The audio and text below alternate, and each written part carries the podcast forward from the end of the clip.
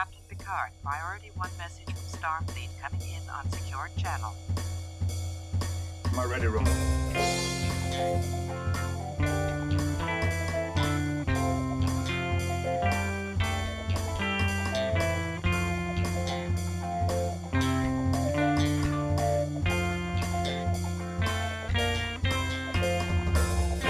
And welcome to the Readier Room, the only Star Trek The Next Generation rewatch podcast with on the set stories and insights from the past coming to you today. My name is Mitchell Mells, ex Chief Consultant of Services at Paramount Studios back in the 80s, and with me is my life partner, Brandon Hobbs, Head of Resources Management. Brandon, how are we doing today? Mitch, Mitch. Despite Brandon. our our uh, hour and a half episode last week, I feel like it's been way too long since we talked Trek. It, it's been it's been in an eon, an eternity. Um, but slight correction, it was actually an hour and forty minutes last week's Ah. episode. Uh, I know that your Well. memory's slipping in your advanced age. it's uh, in any case, it's it's it's been too long a gap. Certainly, certainly. But we're here to fix that. We're here to ameliorate the issue by bringing back the Readier Room after a seven-day hiatus that we take every Oof. week, and I'm uh, for one, I'm jazzed about it. Oh Yeah. yeah, oh yeah. got a lot, a lot, a lot to get through today. But before we get on to today's itinerary, today's business, um, we have to start out with, frankly, my favorite part of the show, um, next to the other parts that we do, um, which is the question of the week. Our lovely Oh, yeah. fans are chomping at the bit to get some hot, hot information. And this well, that's a great question. Is it? Hmm. We'll see. We'll see. You don't know the question yet. I know all of our fans are great, and all of our fans have great questions, but to insist that the question is great before you've heard it only serves to cheapen the fans and their questions. It's always great. It's always great, but what if, you know, it's great once we hear it? Anyway, these fans, they try. Uh, any, this week's question comes from George in the Netherlands, who emailed us uh, this time to ask, quote, What is the angriest anyone has ever gotten on the set of The Next Generation? And I, I think I can speak for both of us when I say that that's a rather saucy question. Certainly. You know, you know where I'm going with this. Yeah. Um, so George, believe it or not, the all-time angriest moment of TNG production came on our very first episode, and big Trek fans will know that that episode was called Encounter at Farpoint. And during that, uh, the filming of that episode, we had a lot of stories that we told you guys about John de Lancie. You listened to our episode, you know John's proclivities and all of that. But longtime Ready Room fans will remember that John has quite a number of wardrobe changes over the course of that episode's run, and really every episode he ever comes on. But anyway, between takes, John was in costume, and I think he was wearing his Roman Centurion costume. Maybe I don't remember Mhm. exactly. Yeah, no, it was. Yeah, it Okay. was. Yeah, I think you're right. Okay. So he goes to uh, you know, the services table to you know, get a little snacky between takes. And somebody else who was there, just some random production assistant, accidentally spilled some of the salsa verde that we had on John's Roman Centurion costume. And again, that's his costume. That's Mhm. a de Lancie original. Um and John was not happy about it. I mean, you cuz imagine like Roman Centurion costume, it's all green or it's all gold and red, and Salsa Verde is green, so it's like clashes, the stains really hard to get out. He starts losing his fucking mind about it. Man Oh yeah. livid, livid, shouting at everybody. Of course, he's shouting at the at the poor you know PA who you know spilled a little bit of sauce on him, but he goes off denigrating every level of production because you gotta like take context into account. We're filming the first episode. TNG has no clout by this point, and um, John certainly did not have any respect for anything that was going on or anyone at the time. Like he called the whole Mhm. production like clown shoes amateur hour. He's just going off the handle uh, over the salsa verde, and by that point, so many of the Q scenes had been filmed that there was nothing we really could do about it. Like we couldn't um, fire John for being rude or uh, you know assaulting anybody or just you know being generally angry. We just had to grin and bear it. Um, eventually, we wrap shooting for the day. Everybody comes back the next day, just tries to pretend nothing happened. But from that point on, all the salsa verde was replaced with just regular salsa. You know, Mhm. color works Mhm. a little better in case of accidents. Yeah, we uh we never did have Salsa Verde back on set uh, throughout you know the the entire run of the show, um, Well, it's one of those which things. something of a law. Yeah, and it's one of those things where the taste or the smell of something can trigger traumatic memories. Um, Yeah, yeah, we wouldn't want de Lancie, uh, you know, flying off the handle again. No, no, especially once he knew that he was somebody that we wanted to bring back, and he had the license Yeah. to to just do anything he wanted. We couldn't take the Yeah. chance. Yeah, Um, we, we didn't need to give him any more reason. He was already a bit of a free free spirit, freewheeling uh, John de Lancie. So Mhm. give him enough rope, and he'll hang the entirety of the TNG production crew. Yeah, he certainly would. But that was the all-time angriest moment that we've had on the set. There were some kerfuffles and um, other spats over the seven seasons, but I don't think any one person ever reached the pure fury of de Lancie that was Yeah, exhibited yeah. that day. It's a good thing we got it out of the way quick. Yeah, it's it, we could only go up in terms of um, you know, production mood and on-set happiness levels. Yeah, So- yeah. Great question, George. Um, I hope the answer reaches you all the way out there in the cold, cold Netherlands. And um, anybody else, if you have a question that you want to be answered about the next generation behind the scenes lore and data, then please send us an email at the readier room at gmail.com. Capital T, capital R, capital R, or you can tweet at us or slide into the DMs of us. Uh-huh. Yeah, we're doing it. All right. So that'll take us to the main course for this week, which is um the episode of TNG, which is called a season two. Not a not wait, hold on. Too long, as too short a season. Yeah, too short a season. There you go. There we Which is episode number. I thirteen. I want to say. I, I was going to say the same thing. Yeah, I think it Well, is. if we were both gonna say thirteen, it almost assuredly is not thirteen. so either episode 12 or 14, folks. but it's um certainly not too short of an episode. yeah, it could do with uh, just not existing at all, actually. Yeah, Um, that's a good way to put it because it has nothing redeeming really. That's like, yeah, I No. w- I would watch this again. well, Uh, you know, we get lots of Crusher this episode, which is nice. That's true. that's true, but we also get lots of Crusher in the episode where she's like in a Victorian mansion with a ghost, and uh, that, that also is not a good one.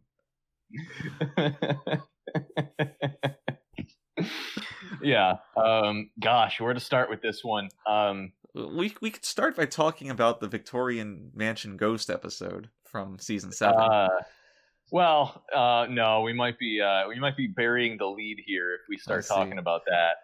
yeah, Um, but it would be more interesting for us at least. Probably would, probably would, Uh, but we we do have stories to tell about this one at the That's very true. least. So, I mean, what we're dealing with here is an episode that you know it's it's a classic theme.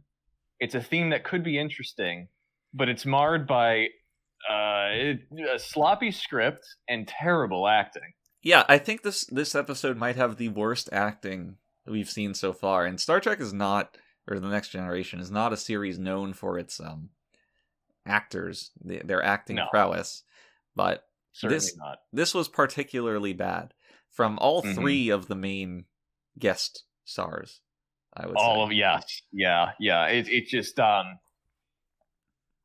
uh, it- it- scene after scene scene after scene of these people just lots of um lots of telling and not showing Yeah, there's that too. So they get they get plenty of time to kind of awkwardly um, spout expository dialogue at us. Yeah, sometimes monologue.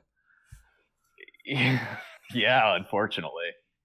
Um, and it's it's uh, it does a disservice, you know, both to the acting itself, but I mean, again, the concept is interesting, but you just care so little about these characters because you're not seeing any of the repercussions of of uh, the this this conflict um, that's you know supposedly to be resolved by the the admiral character getting his revenge here. You know, right? Or his um ultimately his salvation, I guess. Um, mm-hmm. Yeah, but yeah, I think the admiral character is where the problems with the episode first begin. Um, mm-hmm. I remember clear Mhm. as day seeing those first scenes being filmed and having um, uh, what was his name? Clayton, I believe, like in in the makeup. And before I had like read the entirety of the script, I saw him in that makeup, and I'm like, okay, I guess he's going to de-age or something because there's no other reason to have such almost objectively terrible old man makeup on, on an actor other than to have them uh, gradually de-age over over whatever you're filming. Mm-hmm. because it, it is so bad. It is so jarringly bad. It's- distractingly very bad. uh, makeup makeup only had a week only had a week to get that uh, that, that that makeup you know uh, in order for the episode so. Right. Um, and it shows. Oh yeah. For sure. Um, but uh, you know as i understand it he wasn't supposed to be de-aging um, in the original script right? No no no. So it was kind of the opposite. And this is part of why they only had a week to get it together.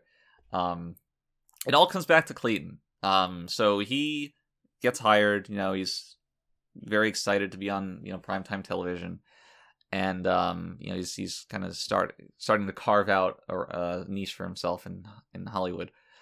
And he reads the script which originally had the admiral starting young and aging rapidly like a very Right. accelerated aging. So at the end of the episode he would um appear to be much older.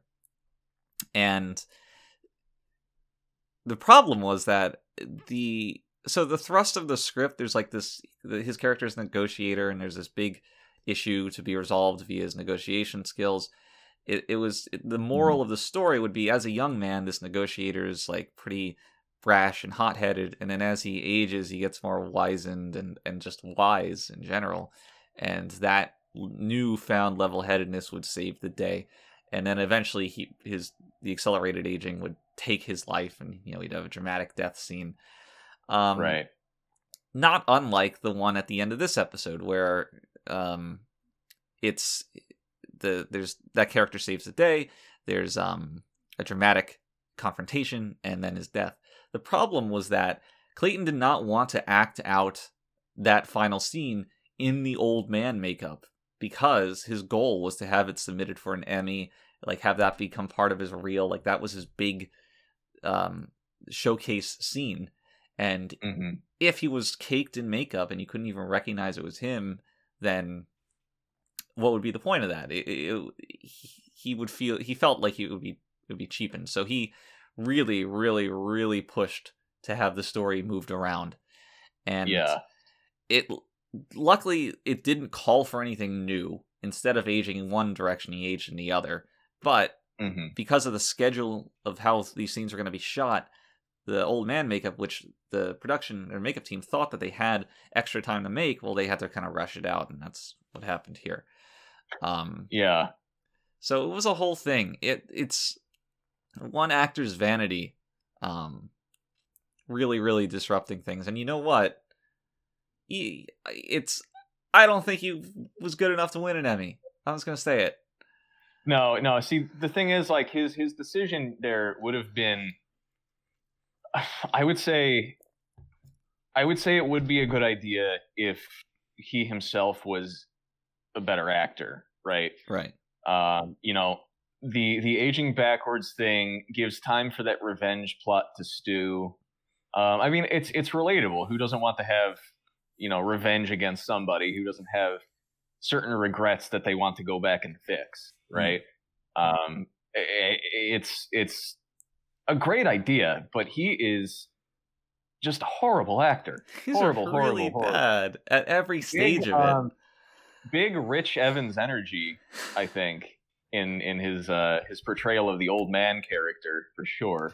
yeah. um, Which- that that's that's too spot on. I mean, so I I mentioned how the makeup itself was distracting. The voice he puts on while while being Mhm. old is equally distracting. oh yeah, he thinks, he thinks like raspy whisper is an old man voice. Yeah, and it's it's so bad. It's so one note, and it's highlighted by the fact that the actress playing his wife is actually old, but you know, a real human being. So she's yeah, you know she, she looks just like an old human being she doesn't look like a burlap sack that's being like vacuum suctioned right, right. And let's talk about her for a minute, Marsha, oh, um, because she she was, I mean, God, she was god awful in this episode too. I mean, just no no real emotion from her. And I mean, don't get me wrong, because it was definitely an honor to work with her. Hmm. right? I mean, as someone who's seen Pride and Prejudice a million times, it, it like just being able to even interact with her was, you know, it was a dream come true. i remember when he and- found out that she was going to be there that was uh, Oh might have been the happiest i've ever seen you Yeah, yeah. I mean, up to that point, she was probably just like the most normal guest actor we'd had right on set. Um, it- for those who don't know, Marsha Hunt was blacklisted from Hollywood back in the day for reasons that we don't really need to get into here. Um, you know, which I guess explains why in her later years she was dealing with stuff like you know Star Trek. yeah Um, just whatever But, work uh, she could get yeah, yeah. Um, unfortunately, but honestly, just the nicest person. Thankfully, an exceedingly normal human being, and um, she actually even she gave me this this book that she autographed, uh, "The Protocols of the Elder of Zion." I didn't know she um, autographed your copy Oh my God, yeah, I still have it's on my desk right here. I I, I have it with me all the time. Uh, Mitch, it changed my life. It changed my life. She she was such a complete sweetheart. Um, but just honestly, such a terrible performance, so below par, even in terms of Star Trek. Here, I have no idea what happened. right it's so with uh, i was going to say luckily her and clayton have a bunch of scenes just the two of them which is of course a delight but with, with when he's doing like that old man raspy voice, it's terrible, but he you can tell he's trying to do something. Um hmm with Marsha, it's Yeah. there's no evidence of her giving a fuck at all. She doesn't even have a wardrobe change in this episode. Yeah. it's all the same. Yeah. It's I I get it. It was Star Trek season 1. Um so it like I said before, it had no clout. There was no gravitas to working there. But hmm man, at least try. You know, do something for that paycheck. Don't just show up. Yeah, yeah, yeah. And I mean, we, we haven't even touched on. Um, oh man, I'm blanking on his name now.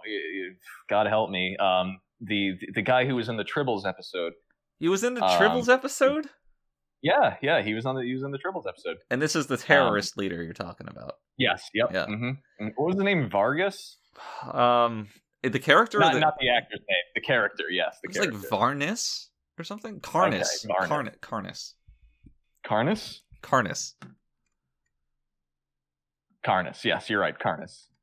I'm always right, unless it's about the episode number, which case I'm always wrong. Anyway, Karnas is like the the completing the trifecta of the terrible guest actors on this episode. hmm Um, Absolutely. Uh, he's he's he's always yelling stuff.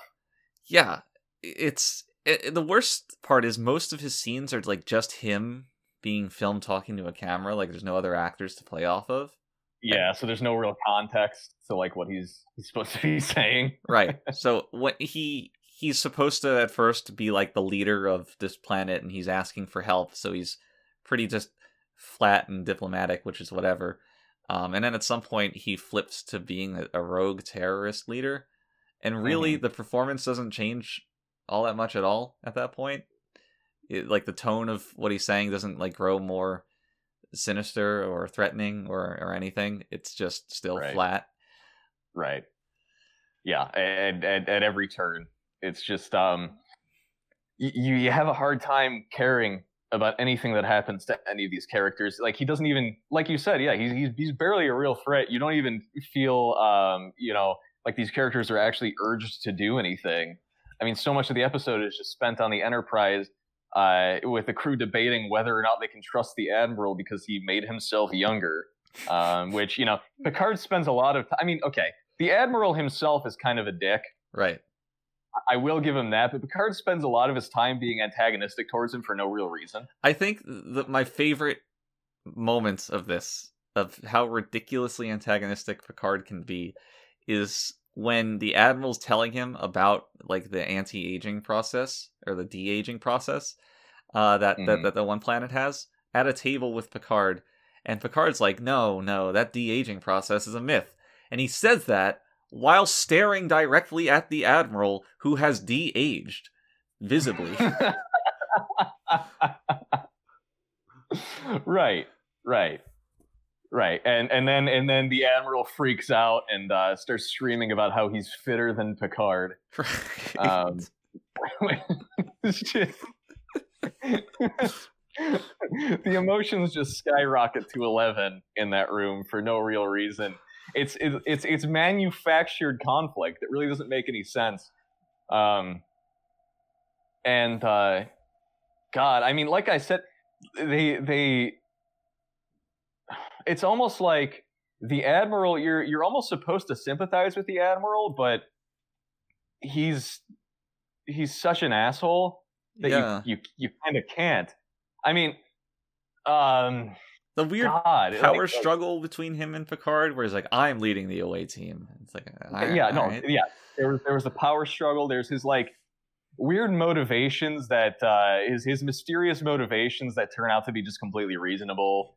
Um, you know, so he didn't really need to hide them. Um, there's his relationship with his wife, which is just uh, you it's know like uh, it's it's it's underhanded and borderline rapey at times. Like, well, yeah, so yeah. he's he's de aging and like grabbing her, and he's like, "Oh, now I can have, fuck you because my legs work again." And she's like, "No, don't Right. don't fuck me." And um, right. it's it's it was very uncomfortable. Um, It, it was. It was. I'm, I'm. I'm pretty sure Koner was, you know, the uh, kind of the catalyst here in in terms of getting those scenes on screen. Well, he, he was Um, improvising a lot of that, and you know the reason it's the the reaction from Marsha was just kind of like tepid. No, don't fuck me. Was obviously her effort was lacking. She wasn't really going to play ball with it, improvising anything that wasn't in the script. So Connor's Right. like trying his best for some reason, I guess, to impress people, but everybody was looking at it and like some some of the some of the female staff comments like I don't think we should have these in the show. They're kind of rapey these scenes Right. and I, I think Koner himself made the point. It's like, well, they're married, so it's not really rape, right? And you know, most of us voted on on his side of it to keep him in, but I don't think they ultimately, with the benefit of hindsight, I don't think they add that much to the show. These these scenes. The thing is, the thing is, he's not wrong. Right. he's not. He's not technically wrong. Right. Um, but the the way the scenes are portrayed, it's it just it doesn't go very far in terms of us getting to like you know what I exactly, mean? and. Um, you don't, and and and hating him doesn't benefit things either. Um, right. because the the whole arc of the episode is that this character is, ultimately gets his redemption, but you don't really care to see him redeemed because you just feel like he's an, an asshole. It's like, all right, I guess, I yeah, guess, yeah. guess he has it, it kind of just, it kind of just like uh, you know peters out at the end without really, um, you know, any emotion to it at all. But we'll, we'll get to that. Um, I, I I would like to uh, just touch upon some choice Troi quotes from this episode. Oh God, did you write these down? I wrote these down. So, um, the first time they, th you know, the Admiral and Picard are on the bridge and they contact Karnas, right? Mm-hmm. You remember this? Yeah. Where, um, yeah, they, you know, they, they have an exchange and then they they cut the transmission, and then Troi looks at the Admiral and says, um, you know, in, in reference to Karnas, uh, from his body language and tone, uh, you know, something, something, you know, some observation. He like he's Um, hiding something or whatever. Right, right, right. Um, but m- from his body language and tone, she's a mind reader. I'm sorry. Like, what? Anyone could do that. Anyone could say from his body language and tone, I think he's hiding something. Um, The the best would have been a response from Picard. It's like, all right, but what was he thinking? Like, what, what were his emotions? well, that's all I could think through this entire scene was just, you know, he give us give us something more than you know what what we could you know possibly infer as the audience without psychic powers. I, I like you know, I like to imagine Troi's like on her phone, and then she looks up. It's like, oh yeah, um, from his tone, I, I think he's kind of angry. um, next one.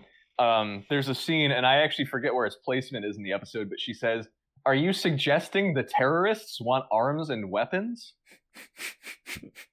that, that didn't stick out to me, but you know, when you say it out of context, that is a beautifully stupid line.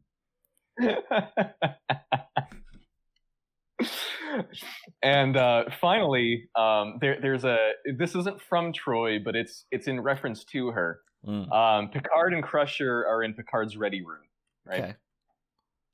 Um, mind you, um, just just a little bit of trivia here. There's there's a beautiful lionfish in the background that our fish master procured for this this scene. Um, Always did great just- work. it, it's just a fucking beautiful specimen. But anyway, um, Crusher says, "I think the admiral is hiding something." Okay, Mm. and Picard says to her, "That's an observation I'd expect from Counselor Troi." And Crusher kind of just like looks down and looks displeased, Yeah, I remember this.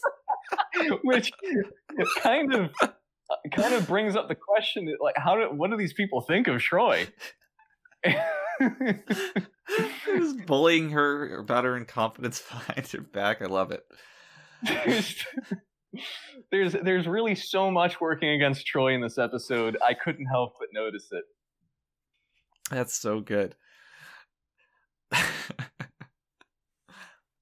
I want to point out too that ultimately Crusher and like her investigative um approach to the admiral here ultimately amounts to nothing over the course of the episode. Um Right. like yeah, the admiral's obviously de-aging. They don't really need to investigate that. And then they're It's like pretty obvious. Right, and then they ask him, "What's going on?" And he's like, "I'm de-aging," and it's like, "Okay, okay." Like the him falsifying his te- his test results um didn't matter. His, his Oh yeah, it goes nowhere. right him um getting sick like on the the ship itself doesn't Crusher doesn't really do anything about that. So there's a lot of Crusher in this episode, but they it was kind of a formality where it's like, all right, this is like a body thing. Let's have the doctor talk about it. But- but- right. All the information comes out of the guy's own volition without Mhm. any prompting from Crusher. And the one time she she does suspect that something's going on, Picard just talks her down, equates her to Troi. Right, right. Yeah, it's it, it basically amounts to nothing. So no reason Um, for her to be there. Aside from I guess her reviving him in the last 3 minutes so that he can make uh Right. the worst right. monologue performance I've ever seen on Star Trek. Just give us some more dumb platitudes well, as, it- as TNG loves to do. she had to like make his eyes puffy and red. That was uh that was her role. So then he could stand Right. up and like violently convulse and shake. Like, Can we uh, can we can we talk about the uh, the the haunting music that, that plays the haunting music sting that plays as, as the admiral slowly walks towards the Enterprise controls Yes. um, and everyone just kind of stares at him. Nothing doesn't matter at all. Yeah, yeah. Uh, And- why? And they make a point where he's like, the admiral says something, and then Picard's like, "Well, admiral, you'll only be there for a couple of minutes." And he's like, "I know, I know," and uh, then that's it. That's all they say about that. There's Yeah. there's none of none, none of this like power struggle for the Enterprise. Like really, the Admiral is very content to just have the away team under his purview. Um, Mhm. So really, that whole Picard Admiral dy- dynamic doesn't amount to anything. Um, Yeah, they're like I, I sowing these seeds of potentially interesting plot points that never, never, that grow. never go anywhere. Yeah, and I'm I'm almost at a loss for words here because it's it's just so it's so amateur that none of this should have ever happened. Right. Clown shoes amateur hour. It, it, it honestly maybe de Lancie was right about us. it was Clown Shoes Amateur Hour. Especially Um, season one, at least. Yeah, yeah, just all over the place. Um, yeah, so I mean, God, where do we go from here? So, so he's de aging, um, and oh, do you want to talk about the wheelchair? Yeah, I mean, I guess if we get too far away from the de-aging then it'll be difficult to to talk about it. But this wheelchair has become like a central figure in in uh, our lives behind the scenes. I mean, yeah, if you it's, talk it's prime stuff. right, if you talk to anybody who's worked on TNG and mention just the wheelchair, they will know exactly what you're talking about. Yeah, I mean anyone who's there from the beginning, uh, for sure.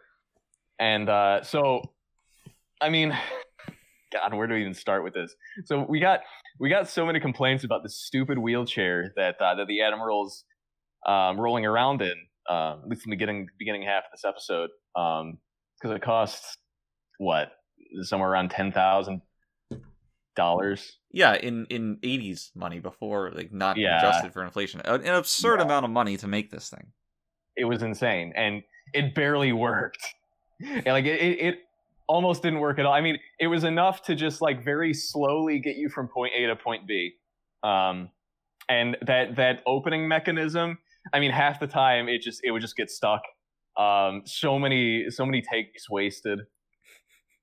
Um so yeah just just a, a real piece of work. But rick was really determined to get our money's worth out of it i guess just to to salvage the whole situation because the, the higher ups were not happy with with our spending so much of the budget on this dumb little chair that was only going to be used for this one episode. Right. um, so Rick, uh, is his genius idea uh, was to replace the director's chair with it. So uh, after this episode, the the rule was that the director had to be in the wheelchair at all times in order to uh, to to get in character, as he would put it. Well, uh, that- right? it also helped the actors to kind of get into the, especially you know guest actors to get into like that sci-fi state of mind where they would look yeah, back yeah, at the yeah. camera and like on the other side of it would be this kind of futuristic uh, chair. hmm Yeah, exactly. It gets gets you in like a it gives you some kind of reference for everything. Um, so it it did work to an extent. The only problem was right after this episode, the thing just stopped being able to make left turns. So uh, so much time was just wasted on set doing 360s in the thing. Um, so this uh, this just lasted probably until around what mid second season. Yeah, it didn't. Um, it didn't take very long for that thing to become non-functional. Yeah, yeah. So we did eventually have to retire it. Um, luckily, you and I were able to take it for a spin two or three times before that happened. Oh yeah, Um, you'd be it was a surprised on the top sure. speed of that thing. for sure, for sure. You get that on the lot? Oh man, wild stuff. But yeah, I mean, just um, what a useless prop. Yeah, it's so the whole idea is like we have to communicate that he can't walk, and um, it would be ridiculous to just have a wheelchair. In some people's mind, Right. That we have to have the Right. space wheelchair. hmm So I mean, never mind the fact that we're we're dealing with uh, you know uh, office chairs in in the the conference room. right, you know, just just normal chairs. Um, which I guess the show does a good job of hiding on camera. that they have the wheels. Yeah, Yeah, yeah. So you, you do tend to not think about it, but I mean, just just a little bit of, uh, of of observational skills will lead you to realizing that yes, they're just office chairs. Um, if if Uh, this but was yeah. made today, they would be uh, gamer chairs. They they would be. They would be. Um, look for that in Star Trek Picard season two. Very excited. Yeah, yeah, I cannot wait. So, God, um, where do we even go from here? So he's de aging. So he's de Um, aging. his, his his whole thing is that he wants he wants to right the wrongs of sending this planet into yeah. a state of hundred years of civil war or something. 40 years. So that's the thing. There's like a, 40 uh, the his backstory is not what it would seem to be. Um, the oh, the official record is that he went and mediated this conflict and did a good job. And then the unofficial truth is that he went and supplied both terrorist parties with weapons so they yeah. could fight each other. Yeah, Um, I don't really get why he did that. I know that he gave them to one of the parties because they had hostages. I don't really know why he gave them to the other one. Oh, right, right. He rationalizes this as being the prime directive, which exactly. Yeah, not even a Starfleet admiral knows what the prime directive is. apparently not. At least not in season one. No, no. So they okay by the prime directive. If I give them both the same weapons, then it would be like I didn't do anything at all, and the the things would play out normally, which is Right, right. How, how would I know they would kill each other? with the weapons I gave them. yeah. Um, I think his rationale is like I thought it would only be like one or two years of war, not forty. right. Right. Which, you know, I, I guess I, I can kind of sympathize with. Sure. Whatever. Um, Um, I think it's, I think it's pretty dumb. I you know what I here's here's a I thought for the longest time before I knew the end of the story that there were no hostages because they're never shown. Um, right. I was fully expecting the turn to be to be that there were no hostages at all, because why else would you never ever even make visual reference to them? And it was also weird, th- that's, that's the magic of this episode is that nothing is shown. right? Right. The whole backstory is all told. The specifics of the the, the aging mechanics are, are all told. You don't even see him take the medicine. Um, the hostage situation. You don't see him take the medicine. What the hell? I never noticed this, but yes, you never see him take the medicine, which is just mind-boggling. like that could be the stinger you know it's before you cut to commercial he he like wheels into the the other room away from his wife and like looks over his shoulder and takes out a bottle of pills or something and takes This whole them script and, is just amateur. it is it, it is and again as we mentioned this is compounded by all the telling that they do is done by these subpar actors or actors who just aren't trying right. Right. Um yeah, yeah. Uh I mean what what else do you say here?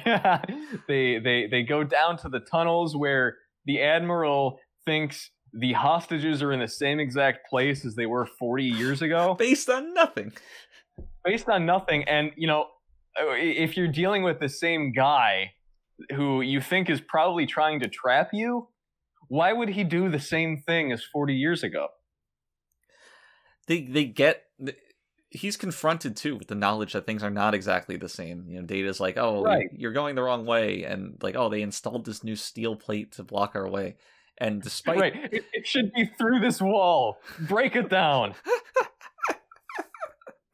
Literally brute forcing the entire run. And then they do just break down the wall.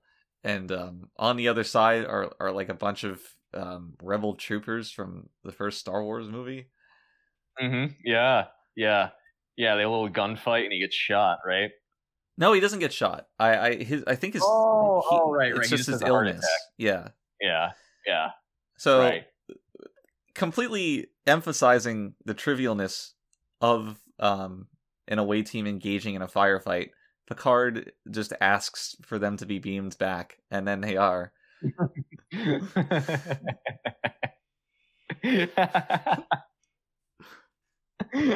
right. Why don't they It's like, oh, uh, Enterprise, um, twelve to beam directly to the brig? Like, what the hell? Why don't they? Why don't they? Like I, I can understand that at some point you just need the stories to work and um Well, yes. I mean, there's there's drama involved, but yeah, th- th- that is that is another Trek thing that I guess we haven't really touched upon too much. But just how convenient it is to beam people away from intense situations. yeah. Uh, but I guess we're just gonna have to ignore that here. Um, so, yeah, I mean, yeah, that's that's really the thrust of the episode. You, you know, the the guy, um, they they make it to Karnas's office By being where by beaming there, um, Karnas. They, they spend like a good seven eight minutes um, with a back and forth with Karnas where uh, he just refuses to believe this is the admiral, despite you know having seen him when he was this age right. uh, 40 years ago and knowing what he looks like. Um, There's so much wrong and- here. It's the the it's it's it's it's so uh, ah, what's I don't even know what the word is. I mean, it's it's it's useless? awful. It's it's just awful. waste yeah, of I mean, time it's a waste of time. Yes, it's a waste of time. because Oh. th- this feels very much like the script was X amount of pages too short. And um Right. How do how do we how do we fill the rest of the time and, and like there is like maybe somebody would say well how does he recognize him because he's so young now but that takes one or two lines of dialogue not not three pages worth It's it, it's funny. It's funny because you know when you mention it seems like the script is too short. We're gonna have to introduce um, a character, real life, not not not Trek, um, that we haven't really we haven't really talked about in our ready room here yet, right? oh no no not this guy. Yeah, yeah. This is uh, this this this is his big debut. Not his not his first appearance, but his first, I guess, significant one, yes right? Um, and that's Gene's lawyer Leonard. And uh, I mean, I'll spare the details since any Trek fan probably knows by now. But by this point, Leonard had become very bold in exploiting Gene's declining mental faculties, right? power uh, of attorney. in order to yeah yeah yeah. So he was he was cr- trying to get his own rewrites into into the episode scripts. Leonard was. Um and uh well he tried to do that in this episode um with uh well okay. So leonard was a very prolific writer of uh christ Er- uh, erotic? erotic star trek fiction. Um and he was particularly interested in wesley. Uh, um, you know, he penned some of the well-known classics like Star Sex, The XXX Generation, uh, Breast Milk Battle Book. right. I, I remember that one because of the alliteration in the title. Yes, yeah, yeah, yeah. I mean that that was that was uh, a, a, a real classic. Um, but you know, he penned these under pseudonyms, so of course you probably, if you have read those, which I'm sure a lot of our audience has, um, you wouldn't know it was written by him. But yes, these these are all these are all Leonard. Um, but in in any case, he was very interested in Wesley. Um, so you know, imagine the chaos that ensued one morning when the writers' room came in to find a script filled to the brim with Wesley scenes. like you thought Just- episodes um, were had a heavy wesley focus before you Oh, can't even God. fathom what this script was No. like No, no, no. DC Fontana was absolutely furious. And she was, in fact, so furious that she completely scrapped Wesley from the episode, just Mm. out of spite. Um, and, you know, we had already had actual Wesley scenes in this episode, so um, just all those gone. Now, right well part of part is, of it was going to be that wesley was the one who would develop a cure for um the admiral's condition yeah, of course, yes, yes, you know, as as he's wont to do. Yes, Wesley was going to save the day. right Um, but yeah, then we we were we were just kind of left with nothing, just nothing. Um, you know, thankfully we didn't have to deal with Will for a whole week, so so that was nice. But Hmm. um, we were left with a script that had a ton of holes in it, which is which is why this one seems to drag as much as it does, is because you know you just just no Wesley at all. Um, yeah without So, yeah, wesley there to save the day really nobody else in in the cast or and none of the other characters could do it so Right. So they're all stuck there, you know, kind of just staring at each other, watching this man die. exactly. Uh, that that that's what I think we ultimately decided on was um, if Wesley can't save him, no one can. Right, which would only emphasize Wesley in his inevitable return. Um, Right. It was supposed to Right. work between episodes, but Yes. instead we of that we have three minutes of explaining to a character things the audience already knows, um, just for their own benefit. And, and you know it's not it's not a bad um it's not a bad ending i mean i appreciate okay no, conceptually no, no, no, hold on. No, I'm not gonna. I'm not gonna let you get away with saying that. So No, okay no, no no i was i was i was about to explain conceptually it's not a bad ending what is the idea What concept? oh, okay here's what i mean here's what i mean the idea of the theme of this episode is revenge right Yes. and the admiral beams down to the planet and uh basically the the two like he and Karnas realize that they're both kind of past their prime washed up and there's despite the fact that they despise each other there's nothing they can do about it anymore.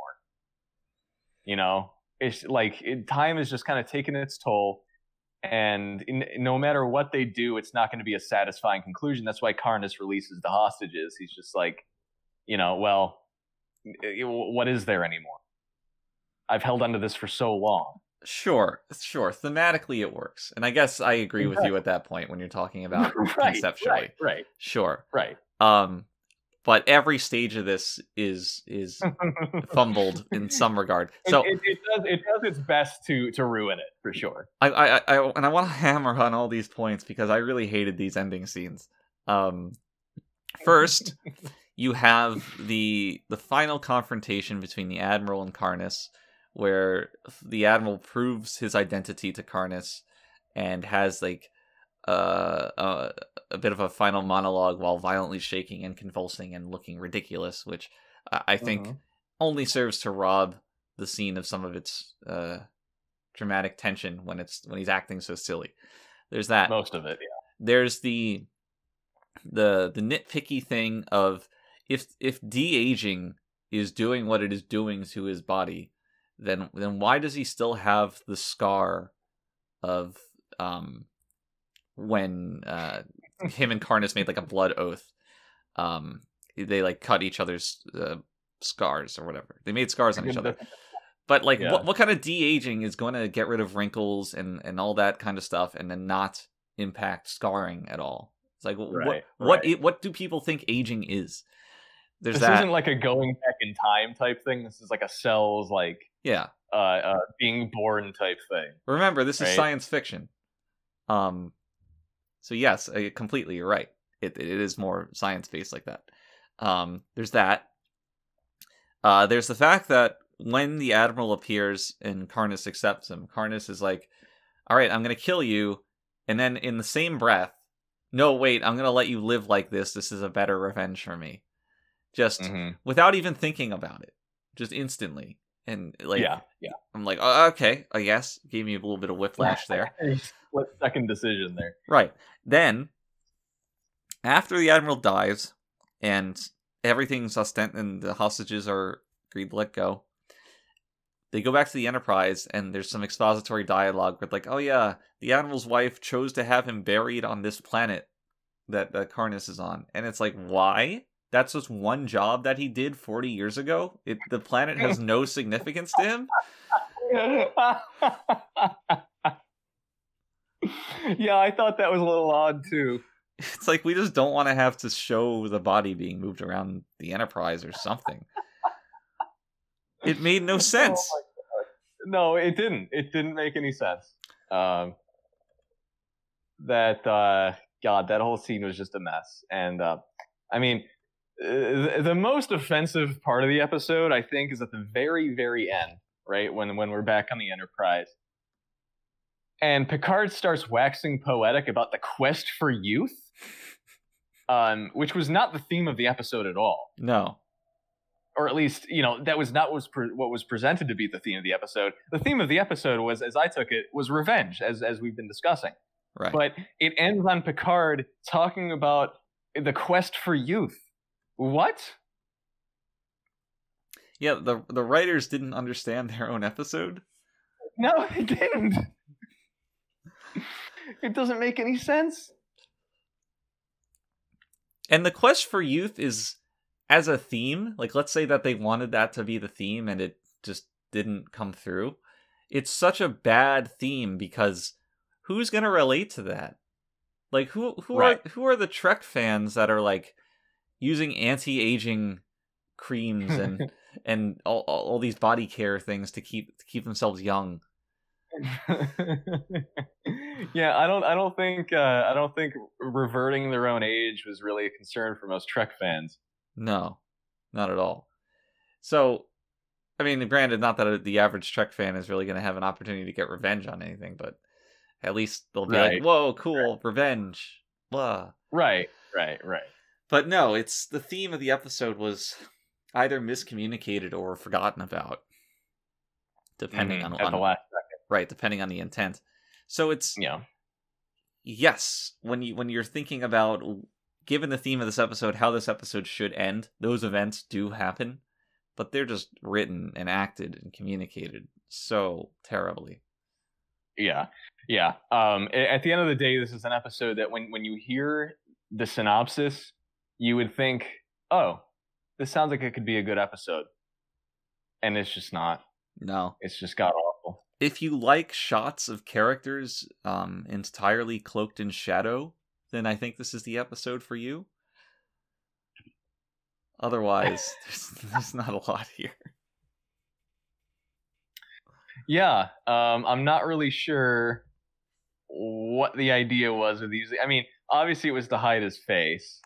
Right, but they do it at times where there's no progression from the last time you saw him to the next time you see him. Right, right. So I, I really don't know.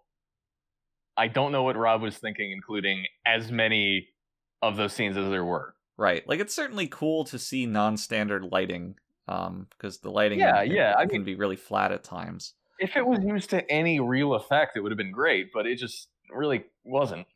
It, it reminds me of like Inspector Gadget like like where there's Dr. Claw sitting at his desk in the Yes, dark and you never yes, see his face. Yeah, it's, it is about that juvenile, yes.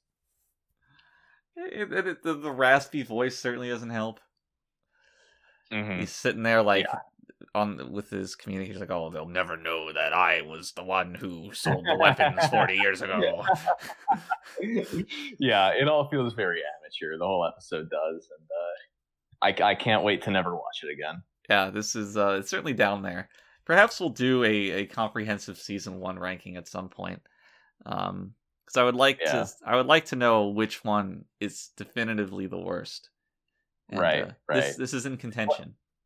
Yeah, it it really is just just because of its um like like we've been saying, like I've been saying, you know, just how how good the premise could could be Yeah, uh, versus the actual product. It's it's very disappointing. certainly, certainly. It's um, it was too too long an episode. I had to look up the fucking title so I could make that joke. I did not have it on hand. I was like, two something. uh, well, well, should should we move on to my uh, my question of the week for you? Yes, please. All right, Mitch. Currently 0 for 10, perhaps? This this this one's a bit of a freebie. Okay. Okay.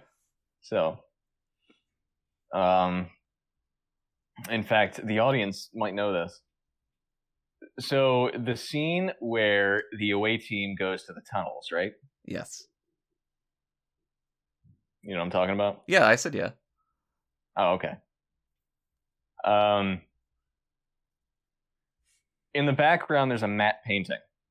Hmm. You know, kind of extending the view of the tunnel. What popular 1980s science fiction movie was that matte painting borrowed from?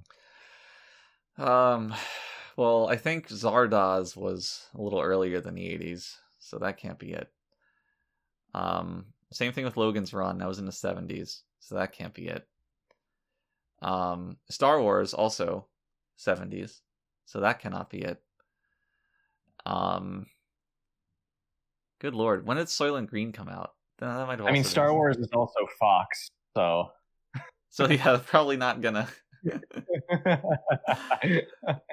not that level of camaraderie between people. Um, I'm just trying to think of 80s sci-fi in general, unless it was like a later Star Wars non-Fox film. No, uh, no. I'll I'll give you a hint. Okay, Um, Shalom. Shalom. Oh boy. Spaceballs? Yes. Yes! Oh my god. Yes! oh my god, I did it! I did it! I got one! Wow, Mitch. Holy shit. You did it. This is a historic day.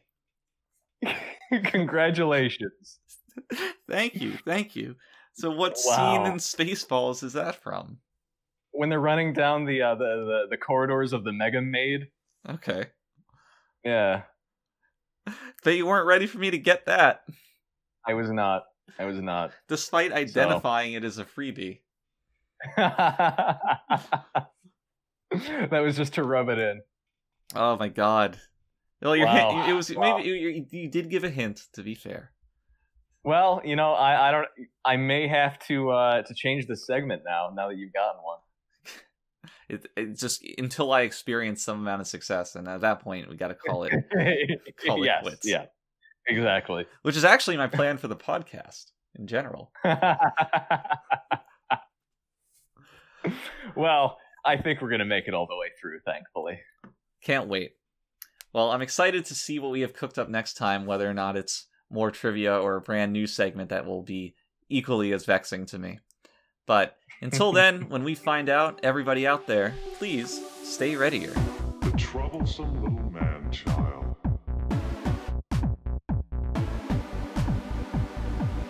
Consider that in the history of many worlds, there have always been disposable